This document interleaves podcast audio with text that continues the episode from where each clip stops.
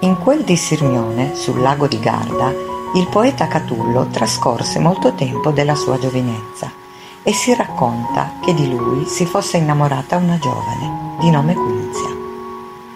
Trasferitosi attorno al 60 a.C. nella capitale dell'impero, Catullo iniziò una travagliata relazione con la sorella del tribuno Clodio, la bellissima Clodia, indicata nei suoi carmi con lo pseudonimo di Lesbia.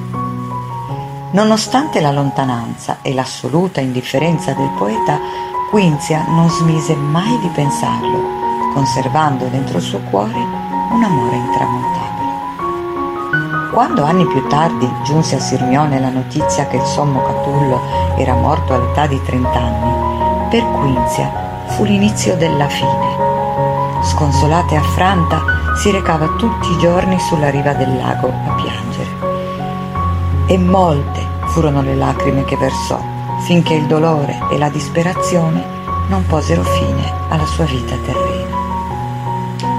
Si dice che quelle lacrime, discendendo nel profondo del lago, formarono un superbo mosaico che raffigurava il volto di Catullo e che fino alla fine del 1800 le coppie di innamorati fossero solite uscire in barca nelle notti in cui la luna si specchiava sul lago, nella speranza di poter ritrovare il riflesso del mosaico incantato.